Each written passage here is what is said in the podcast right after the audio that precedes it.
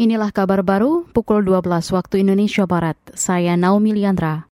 Majelis Kehormatan Mahkamah Konstitusi MKMK menggelar rapat klarifikasi terkait laporan dugaan pelanggaran etik Hakim Konstitusi soal putusan syarat usia Capres-Cawapres. Ketua Majelis Kehormatan Mahkamah Konstitusi MKMK Jimli Asidik berkomitmen akan segera menyelesaikan 14 laporan yang sudah diterima. Karena isu ini isu yang berat isu serius dan ya sangat terkait dengan jadwal waktu. Jadwal waktu pendaftaran capres dan jadwal waktu verifikasi oleh KPU dan penetapan final status dari pasangan capres. Sedangkan di dalam materi laporan ada yang menuntut supaya putusan MK dibatalin Salah satu pelapor Perhimpunan Bantuan Hukum Indonesia PBHI melaporkan lima dari sembilan hakim Mahkamah Konstitusi MK. Salah satunya adalah Ketua Hakim MK sekaligus adik ipar Presiden Joko Widodo Anwar Usman.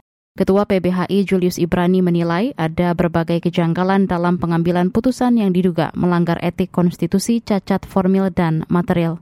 Presiden Joko Widodo menyebut harga cabai di tingkat pasar naik. Kondisi itu disampaikan Jokowi usai mengunjungi pasar Skip Ujung kota Palembang hari ini. Jokowi menginstruksikan pejabat Gubernur Sumatera Selatan Agus Fatoni mengatasi kenaikan harga tersebut.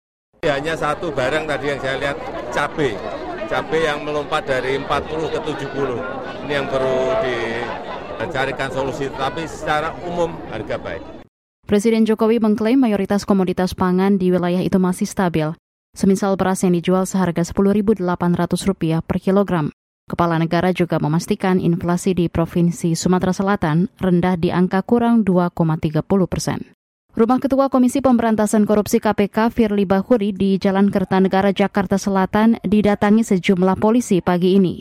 Dikutip dari CNN Indonesia, sekitar pukul 10.30 waktu Indonesia Barat, tampak polisi dengan pakaian hitam putih dan seragam coklat berjaga di depan rumah Firly. Petugas Babin Kamtipmas yang ada di lokasi, Sugi, membenarkan ada penggeledahan. Namun ia tidak mengetahui pemilik rumah yang digeledah. Sementara itu rumah Firly di kawasan Bekasi, Jawa Barat juga didatangi polisi. Di sana polisi disebut meminta keterangan dari beberapa tetangga Firly. Sebelumnya Firly diperiksa gabungan penyidik Polri terkait dugaan pemerasan terhadap bekas Menteri Pertanian Syahrul Yassin Limpo.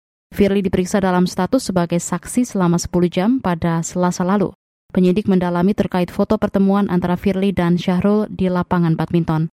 Selain itu, penyidik telah menyita sejumlah dokumen milik KPK dalam kasus dugaan pemerasan pimpinan terhadap Syahrul. Demikian kabar baru dari KBR, saya Naomi Liandra.